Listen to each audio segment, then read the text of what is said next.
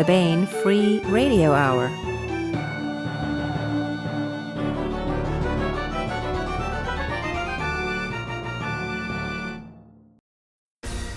On the podcast, UFO invading fleet exhibits normal flight dynamics to fool everyone into thinking it's a hoax. Mass market paperbacks burst from the corral. It's a stampede. Plus, we continue the complete audiobook serialization of David Weber's Uncompromising Honor. All right now. Welcome to the Baen Free Radio Hour podcast. It's an honor to have you along. I'm Baen Senior Editor Tony Daniel. This time we have a best of compilation from some previous episodes to remind you of the great Baen books that have appeared in the last swing around the day star. So stay tuned for that. Should be fun. And we continue with the complete audiobook serialization of David Weber's Honor Harrington series masterpiece, Uncompromising Honor. Now here's the news.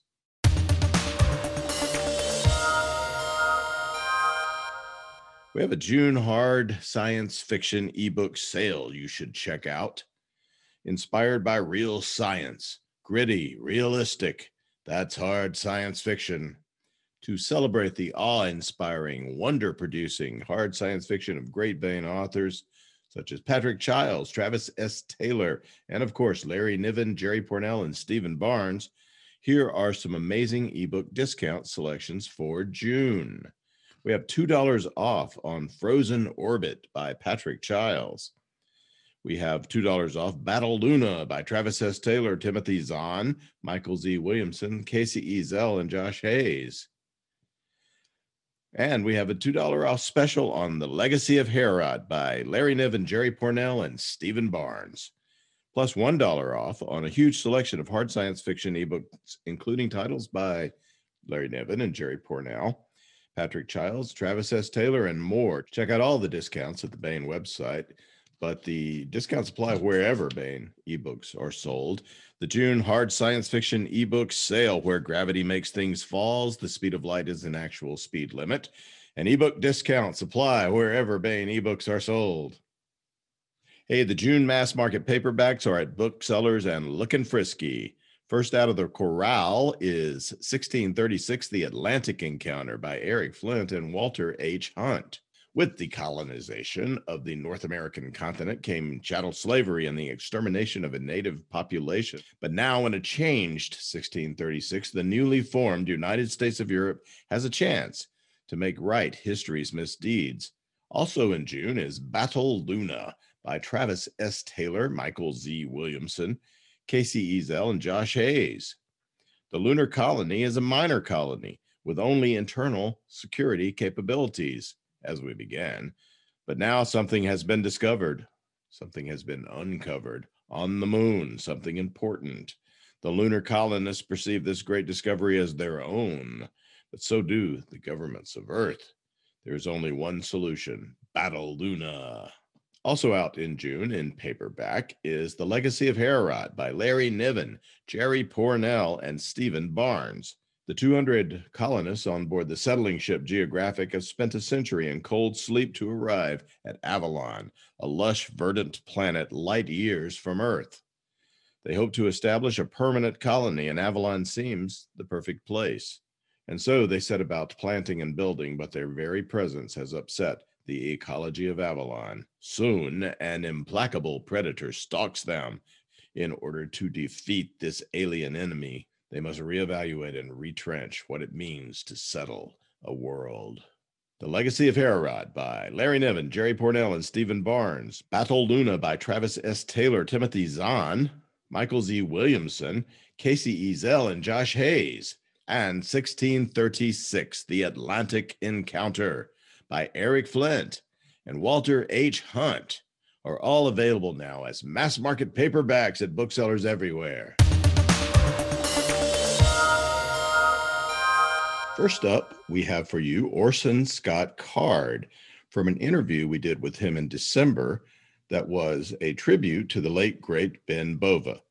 Scott Card talks about his relationship with Ben Bova, who really started and maintained his early career and made it possible for him to become one of the best selling science fiction writers of all time. Here's Orson Scott Card on Ben Bova. What I found with Ben is that no conversation would die if Ben was at the table.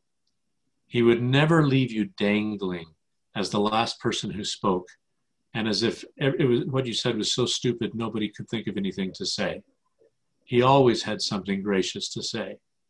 But it wasn't like he drove the conversation, like he was always leaping in. He never listened as if he was just trying to think of what he would say next. Quite the contrary. Unless you said something just outrageously stupid, uh, in which case he would cut in at a reasonable time and then kindly point out just exactly how stupid your idea was. Not you, but your idea, why it wouldn't work, why this was not valid, was not possible. And it was educational and never offensive because he was a kind and gracious man. Um, and he made you feel like you were the center of his attention in that moment. Yeah. That uh, he, he was paying attention to you and yes. listening to you in a way. So many people don't have that ability. No. It's one of the things I learned about signings so many authors are introverts. It's, you know, who, who sits alone and types for hour after hour? Somebody who doesn't need to be talking to people all the time. And so I've seen many an author doing a signing where they just look down at the paper, never look up at the people, and they just sign, sign, sign. And I just think, why are you doing this? This is your chance to meet your readers. And so I made it a rule to kind of be like Ben. And I look them in the eye and I make conversation with them. And, and uh, not long, but I give them a smile that's a real smile. And, uh, and, you know, I use my acting training so that even when I don't feel like smiling, when I'm exhausted, they still get the full smile that gets all the way to my eyes because that's what they're there for. They don't care about me signing the book. They care about meeting the author. And the worst thing is they don't really want to meet me. What they want to meet is Ender Wiggin, and I'm not him. Yeah. And so, you know, or, or Alvin, yeah. Whoever but, but they uh, love. believe me, it's it's most it's mostly Ender. It's mostly. Um, but but see, Ben Ben was an example to me that the few times that we were together. Now this is the odd thing. His wife was my agent, and that first meal that we had together. Did he? Was, become, did I wasn't the focus. Agent? Go ahead. Sorry. Uh, no, I wasn't the complete focus of the conversation. She was, because he couldn't take his eyes off her. They hadn't been married long and they were developing all these here's looking at you here's mud in your eye toasts with the various drinks they were having something completely outside my experience as a mormon. Uh, and so i had no idea what it i still have no idea what it means when a character orders a pinot noir or a uh, cabernet. Have no idea what that would imply. It's like diet uh, mountain dew mixed with uh, you know cool yeah. don't bother don't bother telling me i won't remember. I know that that a screwdriver has vodka and orange juice. That's about my the extent of my knowledge. I was trying and to so, come up with a Mormon analogy. yeah. anyway, we don't we don't drink Mountain Dew. It, it has to get too much caffeine. Anyway, okay. uh, I'm not. That's not a rule of the church. That's just a custom. But uh, anyway, the the thing that I was aware of was he really loved Barbara and believed in her, but he believed in me so much that he thought it was important to get me as one of her first clients because he thought I had a future and she did too. She had read uh, the, the, stories that I had sent him and was ready to give me stuff. Now, here's the thing Ben also was my first book publisher, my first book editor, because he had a deal with, um, I forgot the Baronet, a new trade paper house. Uh, that was starting out with science fiction. This was before Tom Doherty had started a new mass market paper house with science fiction. So nobody thought it could be done, but the editor there thought it thought it would, and so he made a deal with Ben to edit a line of science fiction. So Ben said to me, "Okay, um, do you have anything these stories about these blue-eyed people?" Because by then he was seeing and publishing my my uh, uh, Worthing stories. He said, "Is there a novel in that?" And it happened to be that that I had plans for one. I had a plot for one. And he's and he's and what we did was I sold two books to Baronet sight unseen, I wrote nothing except that the stories existed. Uh, so I didn't even write a synopsis uh, of the book. They bought one novel and one collection of short stories. And uh, sight unseen. And then Ben was my editor on them. I turned them in. He published them. He edited, but but nothing major. And uh, so he was my first editor, and that was before uh, that that deal was made. Before Barbara was my agent, she would never have let me sign with Baronet as my agent because the money was too low and I had too little control. But they gave me two of the three worst covers I have ever had on any book of mine, uh, and so they were they were pulp magazine, pulp sci-fi magazine covers. But Ben didn't have any say over the covers. I think he wouldn't have gone that route. Um, and besides, they only illustrated scenes from my book, so it was my fault. If I didn't want that on the cover, I shouldn't have put the scene in my book. Um, but anyway, luridness was was the the word of the day. So Ben was there. Well, those analog covers were great that he did have control. Uh, he absolutely, he absolutely did. He actually put my work together with a young artist named Janet Aulisio. I have no idea if she's still doing art, if she's doing professional illustration, but she did gorgeous human art for the black, and white interiors uh, of my stories. I think the first time one she did for me was uh, the art that went with Mikal's Songbird. And I just, I loved, I have several of her originals that I bought. And uh, I still think of her as one of the best illustrators that I ever worked with. And Ben is the one who found her for me. So he was taking care of me, even though we didn't hang out. How would he, we hang he out? accepted your first re- award, didn't he? Something like, uh, was it Australia, Worldcon? Uh, no, no, no. My first award was the Campbell Award, and that was in in Phoenix, and I was there. You were I there. accepted it in person. And the next two uh, one was in Britain, and uh, of course, there was the Nebula in San Francisco.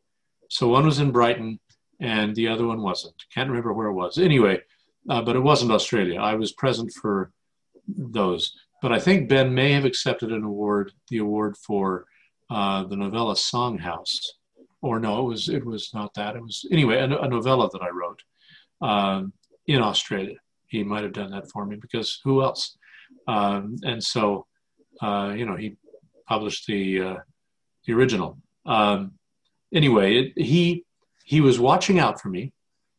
I had various social occasions, usually professionally oriented, like the Nebula Banquet or whatever, where I shared a table with him. He and Barbara arranged for me to sit with Bob Guccione at the Omni table. Uh, it was just Ben and Barbara and me and my wife and Bob and whoever he was with. Um, I dare not say wife because I have no idea anymore who she was. But uh, I also became aware of the guy standing nearby who looked like he could probably kill me if, it, if he felt like it, but uh, didn't feel like it. So he seemed cheerful enough.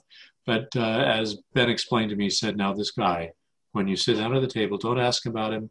He, his meal will be taken care of at another time in another place. But he carries all of Bob's ID and money. Bob carries nothing. If you rob Bob, all you can get is his coat, because his jacket, because there's nothing. Uh, this other guy carries it all, which I thought, wow, okay, that's both rich and paranoid. How wonderful. Uh, but certainly, uh, you know, I never followed that practice, but it was fun. No, you don't have a guy like that now. No, I don't. No, and, well, actually, I married a woman like that. I uh, see. see, I, I, don't. I don't carry a checkbook. You got to understand that was taken away from me very early. But I actually yielded it. I gave it. I said, please don't let me. Don't make me carry this. Uh, I make too many arithmetic mistakes. So, um, anyway, so Ben was there all through that time. I believed we were friends, and I think it's true, but we were friends in a certain category I was never a hangout at a bar friend. How could I be?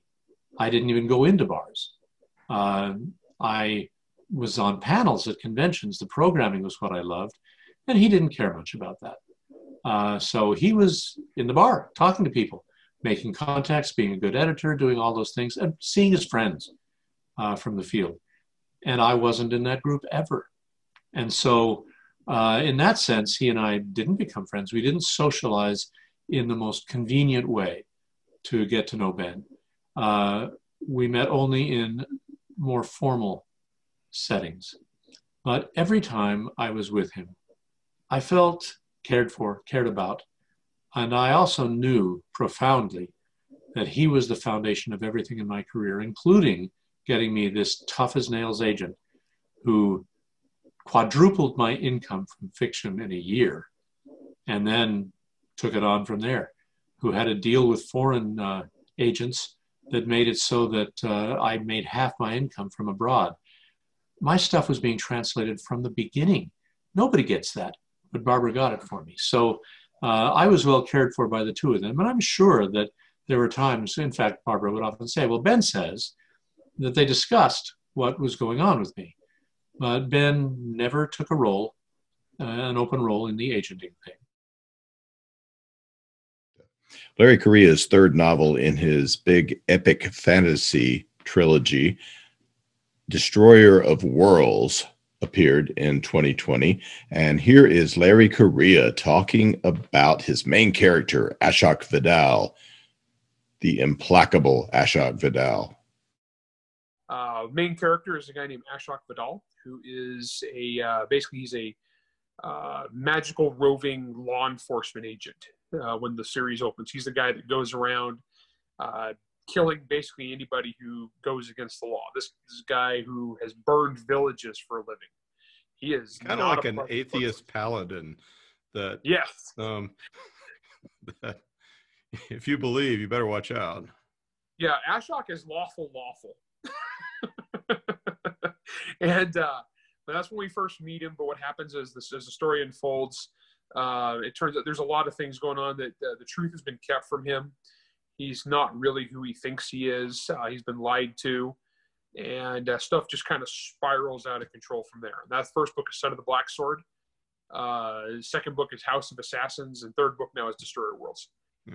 And, and, this one, he's he's come a long way, including oh, yeah. off of a meat hook. oh gosh, yeah, I'm one of the only people I can think of who came up with a way to use a meat hook as a as a religious symbol.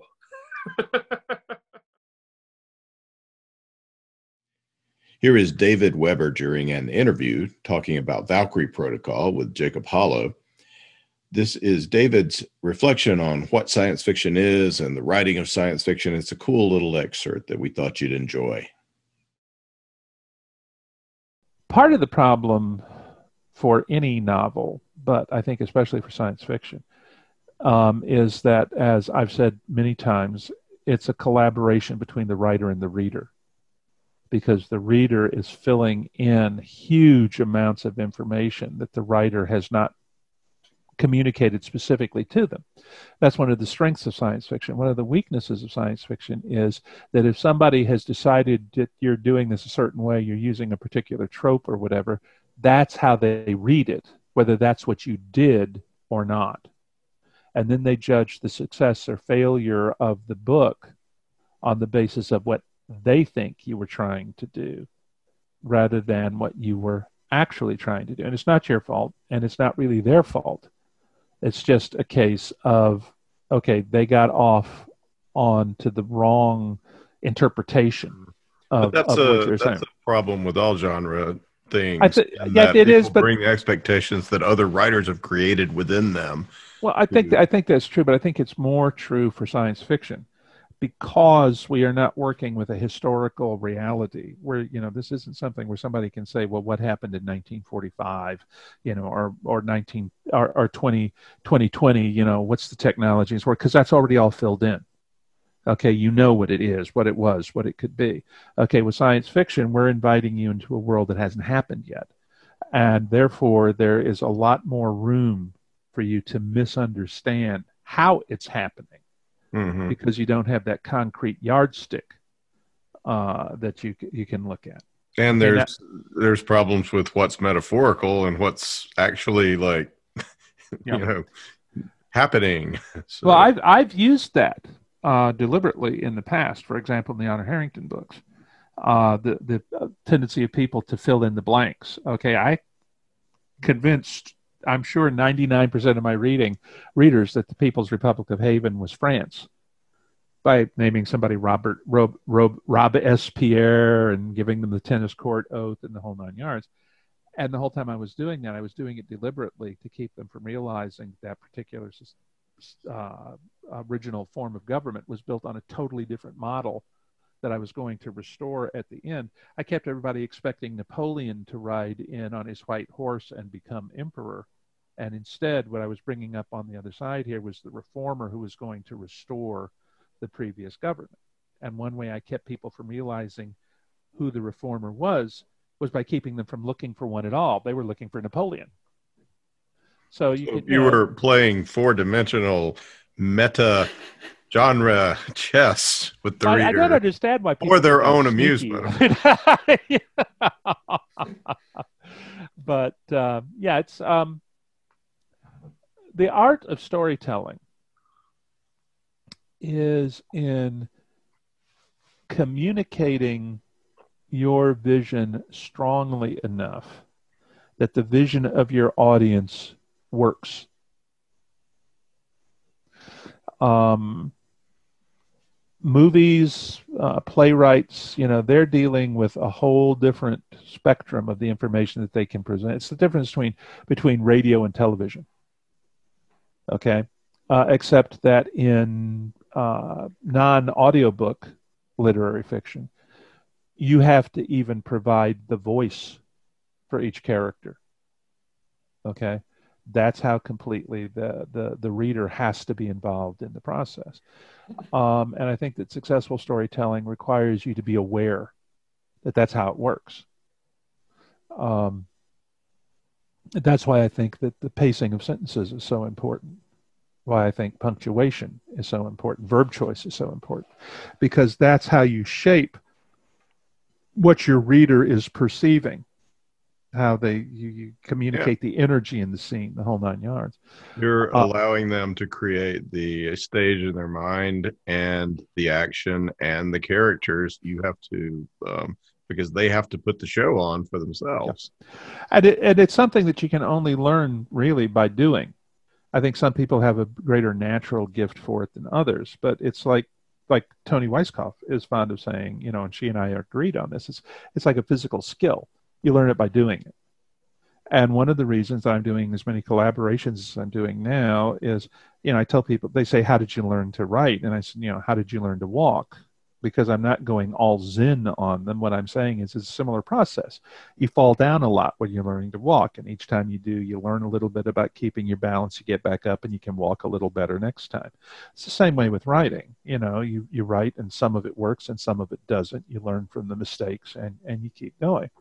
Well, I've been doing that for a long, long time now. Here is Sharon Lee and Steve Miller talking about Trader's Leap and Alliance of Equals, which winds up a big story arc in their Liaden universe series, which is much beloved and has been going on for many decades now. Um, this is actually our homage to two characters who have been with us um, since we created the Liaden universe and who appear first in the Crystal books, Lute and Moonhawk. Um, it's our giving them a, a, rest. They've been working a long, long time. A long time. A long time, and they they deserve they deserve peace. So this that was part of part of the importance of the book for so us. So the portion a portion of it we we see we see online and we see particularly when we go to conventions what we have literally had people come up to us and grab our arms or our hands and say tell me it's not over. Tell me it's not over. They don't want the series to be over. And and frankly we're having a lot of fun with it. And there are still portions of it that we haven't finished exploring. And we know that we haven't done this part. We haven't done that part. Uh, but this book allowed us to bring several new characters and characters in, and but at the same time, it allowed us to bring closure to a couple of long, a couple of long lines. Uh, while the Department of the Interior uh, threads may not be over entirely, for the most part, they're going to have to be because the, the department has been has been solved. But at the same time, uh, it's everything. Everything's done but the mop up. Uh, but at the same time, once you've once you've solved that, that doesn't mean that all the problems in the universe disappear and those other problems come up. What do you do about what do you do about trade? What do you do about the thing that's been unleashed in in uh, by Val Con by saying, you know, if Yes. you have a working artificial intelligence, a, a working logic that Who- is who in is fact contributing to society. that is in fact sentient, They are people. they are people. And Oops. And And, so- and I think Theo recognized that and said, geez, that changes everything. What's he thinking? Ah, that it changes everything. Um, and Uh, so, like for instance, Theo's sentient starship. Uh, what's it? Yep. Bechimo, yeah. that too. she- But Trader's, Trader's Leap and um, Accepting the Lance together, and they were one book at one point. We did you a favor by unwinding them and making them two books instead of one 300,000 word book. Yeah, it would have been a 300,000 word book. Um, Um, with these two books, we've kind of finally finished the Agent of Change, the Agent of Change arc. Um, and while the the series, the universe goes on, there are more more and newer pathways to take now. We've solved the old problem. We hope you enjoyed our excerpts from the last about six months of Baen Free Radio Hour podcast interviews. And we'll be back next week with a new interview on a great new Baen book. Here is another entry in David Weber's Honor Harrington series masterpiece, Uncompromising Honor. Honor keeps her promise. The Solarian League. For hundreds of years, they have borne the banner of human civilization. But the bureaucratic mandarins who rule today's League are corrupt and looking for scapegoats. They've decided the upstart Star Kingdom of Manticore must be annihilated. Uncompromising courage.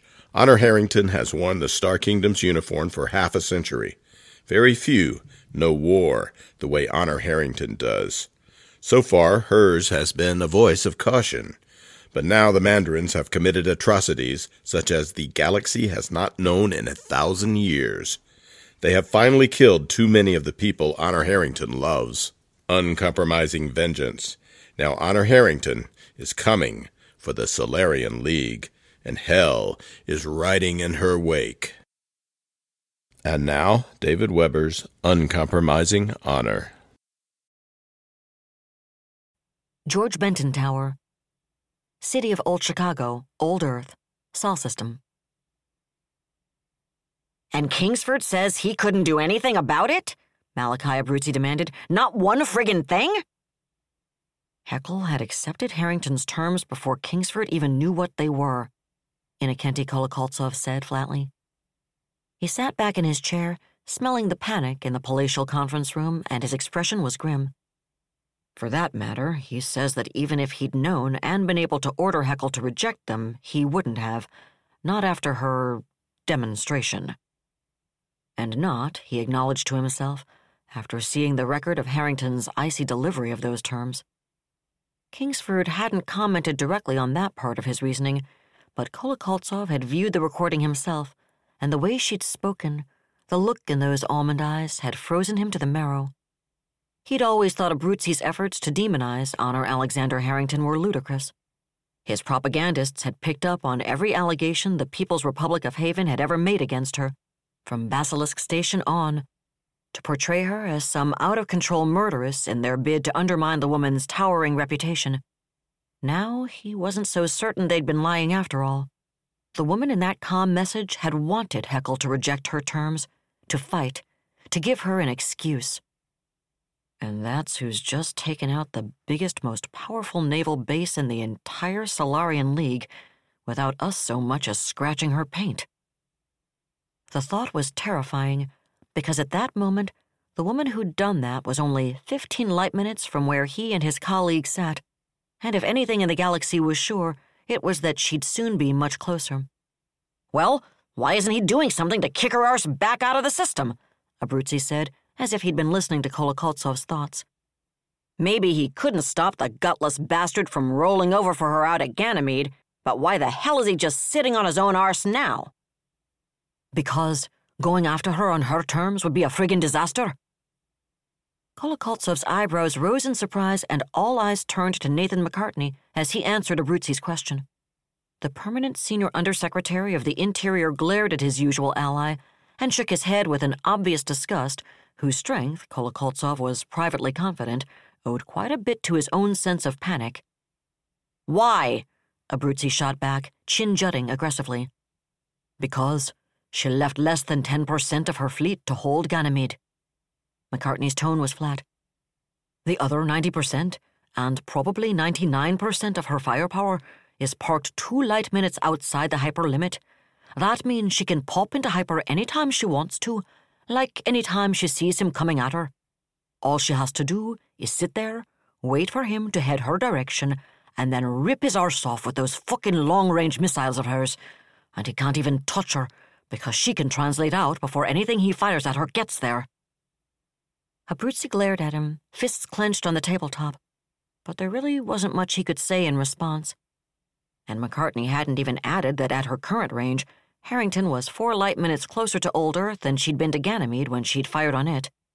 If she chose to unleash those fucking long range missiles on the inner system, there was nothing she couldn't destroy without ever crossing the limit.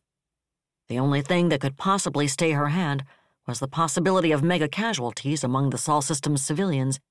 And remembering the ice in those brown eyes, Kolokoltsov's own eyes strayed to the time display. Twelve hours.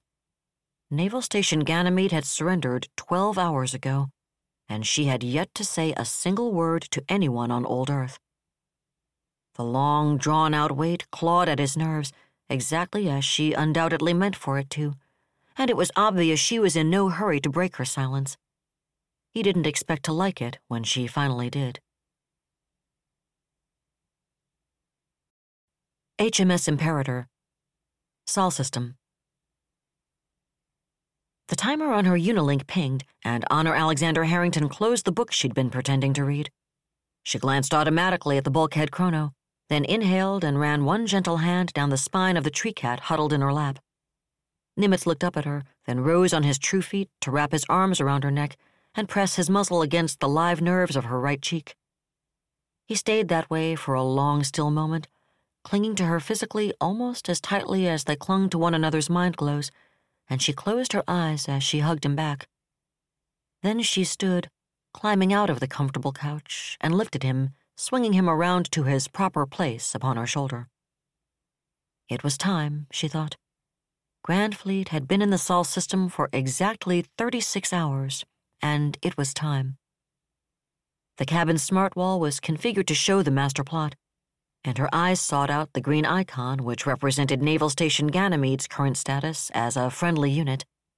Haeckel had honored the terms of his surrender with scrupulous fidelity, and she wished, oh, how she wished he hadn't. The part of her which was still an admiral recognized the enormous prize he'd yielded to her intact, recognized the stupendous victory she'd accomplished without losing a single man or woman, knew the intelligence windfall from Ganymede alone would have made this operation utterly decisive even if she'd accomplished nothing else. The Admiral in her recognized that. The Angel of Death only resented it. She closed her eyes, fighting to balance those two conflicting imperatives. Fighting to remember she wasn't here for herself or for Nimitz, but for her star nation, for the entire Grand Alliance, and for Beowulf, the killer corner of her soul whispered. For Beowulf. She looked across the cabin at her wedding picture once again she walked across to it, reached out and laid a hand upon it. She stood there, lips quivering, then leaned her forehead against it as a single tear leaked down her cheek. I'm sorry, she thought. I'm sorry I wasn't there to keep you alive, Hamish. Or you, Samantha. And I'm so sorry I killed you telling you about it, Emily. Another tear crept down her cheek, and she tasted its salt upon her lips. I'm sorry Nimitz and I will never see or hold or touch any of you ever again. I hope wherever you are, you can forgive us for that. And I'm sorry I can't even kill the people who killed you. God help me, I want the Sollies to give me a reason, give me an excuse to punish someone, anyone for it, and if they do. She chopped that thought off, made herself inhale deeply felt the sick hunger guttering along her nerves. If they gave her an excuse, she would take it. She would take it, and the killer in her soul would drown itself in the fiery elixir of their blood and her vengeance. She knew that. And even in her present state, she knew it was the one thing she must not do. But some things were simply more. She shook herself, leaned harder against the picture. Even if they give me a reason, she thought drearily, it won't be the ones who really killed you. They've taken even that away from us because I'll be killing the wrong people. She straightened and caressed their faces, all three of those faces, and her own face hardened. But if they didn't plant those bombs, they damned well created the circumstances that let someone else do it. And there's a price for that. Oh, yes, there's a price, and if they give me an excuse to make that point crystal clear to them, I will by God do it. Because the one thing I promise all of you, I will collect every penny of that price if I have to burn this star system to the ground. She stood a moment longer, looking at the faces of her murdered love, tasting the bitter iron of that promise. Then she drew a deep, deep breath and turned away. The cabin hatch opened at her approach, and Major Hawke came to attention as she stepped out into the passage. He'd known Tobias Stimson for a long time, personally selected him as Hamish's armsman, and that made it personal for him too on so many levels. She tasted the same murderous determination radiating from him, knew there was no question what he wanted to happen next, and she nodded to him. Let's be about it, Spencer, she said.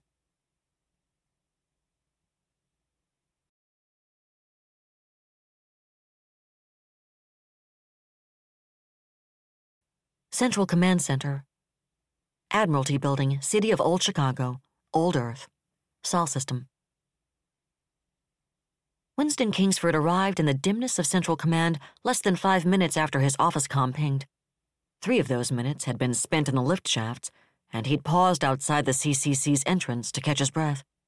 No one needed him arriving obviously out of breath. Wouldn't do to look like I was panicking, now would it? Willis, he said as Admiral Jennings turned at his approach to face him. Sir? Jennings acknowledged. So, she's begun to move, has she? Yes, sir. The Chief of Staff waved at the enormous holo display. She's taking her time about it, too. Kingsford looked at the display and nodded. Harrington's enormous wall of battle was headed directly towards the hyperlimit at its closest approach to old Earth, and, as Jennings had said, she was advancing at a leisurely 300 gravities. At that rate, it would take over an hour and a half for her to actually cross it, assuming that was what she intended to do. And he felt confident that slow, deliberate approach was yet another silent message. She wants us to see her coming, to know she doesn't care if we see her coming. Every surviving warship in the Sol system had been gathered in Earth orbit. He had over 200 super dreadnoughts, backed by 400 battle cruisers and the next best thing to a million pods of improved cataphracts, and his sensor platforms had kept her under a microscope 24 hours a day waiting for exactly this moment. He had enough firepower to shatter planets, been given as much warning, as much time to prepare for an attack as any system commander in history, and he knew she'd given him that time on purpose.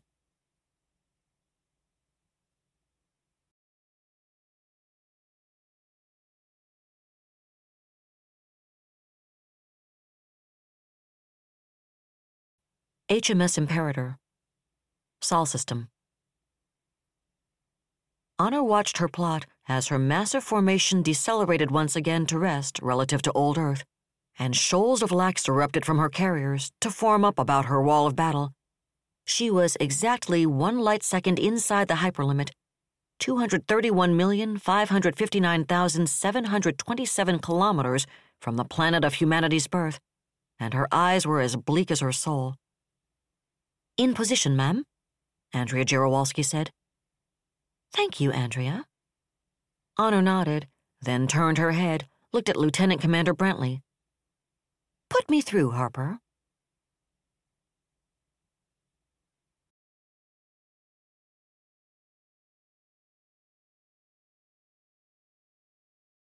Central Command Center, Admiralty Building, City of Old Chicago, Old Earth, Sol System. Incoming transmission, sir, Commander Pamela Furman, the comm officer of the watch, announced, and Kingsford turned to face her. It was almost a relief to look away from the master plot. No, that wasn't accurate. It wasn't almost a relief to look away from that horde of crimson icons. Harrington remained outside his cataphract's powered envelope, and he wondered how many of the light codes spreading out about her super dreadnoughts represented missile pods, and how many of them were the infernally powered LACs ONI had finally gotten around to reporting to him. I assume it's Admiral Harrington, he said, and Furman nodded. Yes, sir, it is. Then I suppose you'd better put her on the main display, he said. He felt Jennings stir beside him and gave the Chief of Staff an ironic smile. Jennings might have a point. Perhaps this was the sort of message he ought to be taking in private, but he doubted it would make much difference in the end. Yes, sir, Furman said, but she also paused, and he frowned. Is there a problem, Commander? he asked a bit coldly, and she inhaled. Sir, Admiral Harrington's contacting you through a com relay less than 40,000 kilometers out. It's actually in a geosynchronous orbit above the Atlantic. Kingsford stiffened. Geosynchronous orbit? Should I assume we didn't know it was there? No, sir, we didn't. Furman's expression was as unhappy as any Kingsford had ever seen, but she met his eyes levelly. I see. Kingsford glanced at Jennings again, and the Chief of Staff's expression was even less happy than Furman's. And little wonder, the CNO thought.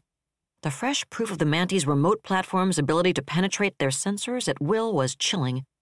But perhaps he should be grateful to Harrington for making that point yet again. Anything that inspired sanity and restraint on his part was probably a good thing. Go ahead and put her through, Commander, he said levelly. Yes, sir.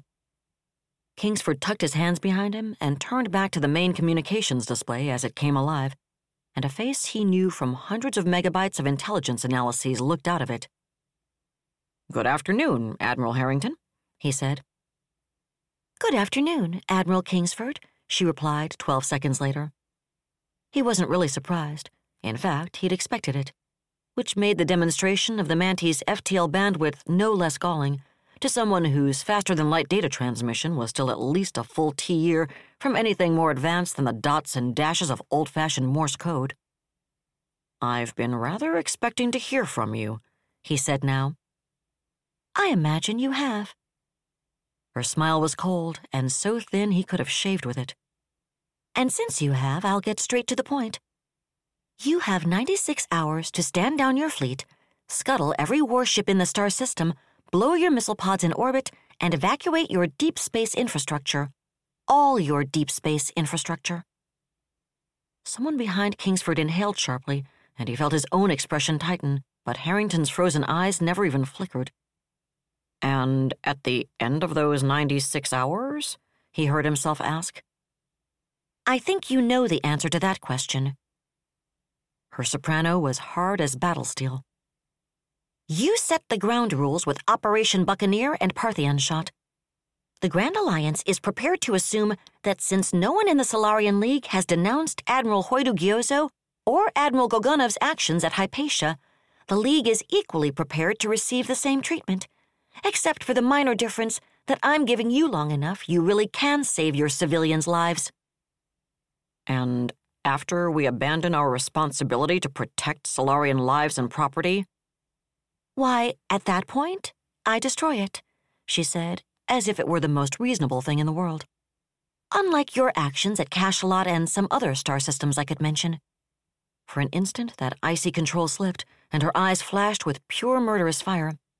I'll leave your orbital habitats, even the ones with some industrial capacity. Not the ones which are primarily industrial, of course, intact. I'll even leave old Earth's and Mars's orbital power collectors intact which is more than you did in Buccaneer.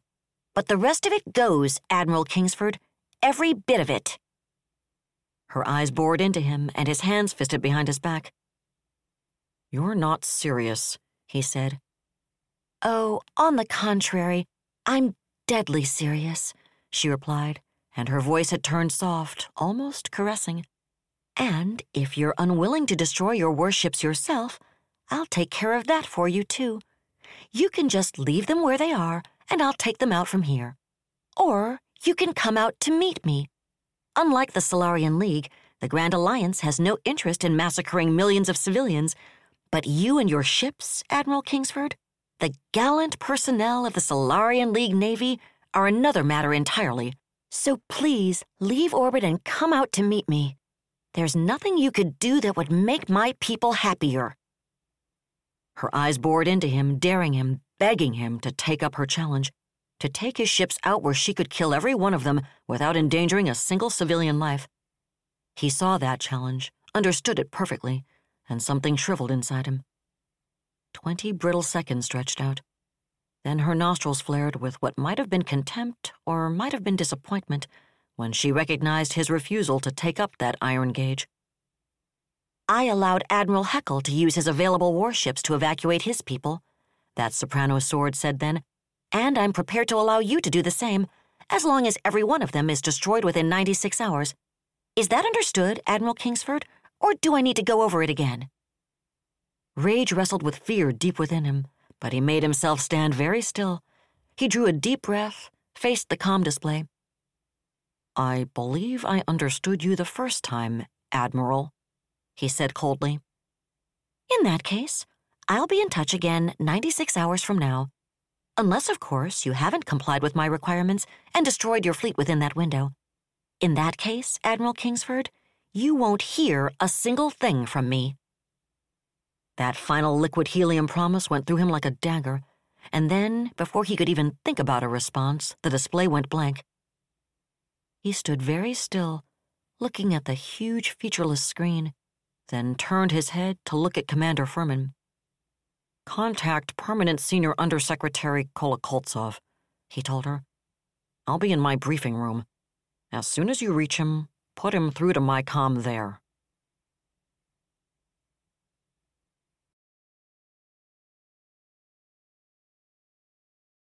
George Benton Tower, City of Old Chicago, Old Earth, Sol System. What do you mean you won't go out and fight? Malachi Abruzzi barked. He sat with the rest of the mandarins in Innokentiy Kolokoltsov's secure communications room glaring at Winston Kingsford's face on the main display. Kolokoltsov had delayed accepting Kingsford's communications request until the others could join him. It hadn't taken very long, since none of them had ventured far from their George Benton offices in the day and a half since Harrington had arrived. He'd wanted to avoid anyone's thinking he'd cut some sort of private understanding with Kingsford. And, he admitted, he'd wanted to spread the responsibility for any decision he made as broadly as possible. He was coming to the conclusion, rapidly, that that had been a mistake. I mean, there are over 1.3 million men and women on my ships of the wall alone, Mr. Permanent Senior Undersecretary, and that I have no intention of seeing them butchered for absolutely nothing. Kingsford said now, his flat voice a cold and level contrast to Abruzzi's quivering fury. Then why the hell do we even have a navy? Abruzzi spat. Why, you have a navy to do all those dirty little jobs you need done in the protectorates. Nathan MacArtney's face went as dark and congested, as outraged as Abruzzi's, but Kingsford wasn't done. You have a navy you and your colleagues sent into a war it can't win. You even have a navy you can order to completely destroy the economies of completely neutral star nations but you don't have a navy, so I can murder the men and women under my command because you don't have a friggin' clue what else to do. Does that answer your question, Mr. Permanent Senior Undersecretary? Then we'll fucking remove you from command and put someone with some guts into it, Abruzzi snarled. And then we'll put you in front of a friggin' court martial and shoot your sorry arse for cowardice in the face of the enemy. That's your option, Kingsford said. And if that's what you want to do, you go right ahead. But you're not going to find another admiral who will do what you want. The Navy's done dying just because the lot of you have been too damned stupid and too damned arrogant to listen to the people who have been trying to get you to stop this goddamned war you started. You, not them, since before it even began. They stared at him, all of them, in shock, and he looked back with a face like iron. The silence lingered for several seconds. I've already begun the evacuations, he told them then. And while I was waiting for you to get around to accepting my com request, I accepted Harrington's offer to use the Navy to get everyone out and promised to destroy every one of my ships within her time limit. He shrugged ever so slightly while they gaped at him. The first evacuees should be arriving dirtside within a half hour or so. And another thing I did while waiting for you to get around to answering me was to contact the gendarmerie. Their people will assist my Marines in organizing the traffic flow and keeping it moving. I suggest you and the local civilian authorities organize transportation to move the evacuees to other destinations before the spaceports turn into total chaos. As for me, right now, overseeing that evacuation is rather more important than continuing this conversation. Good day, ladies and gentlemen. The display went blank. The mandarins sat staring at one another in silence.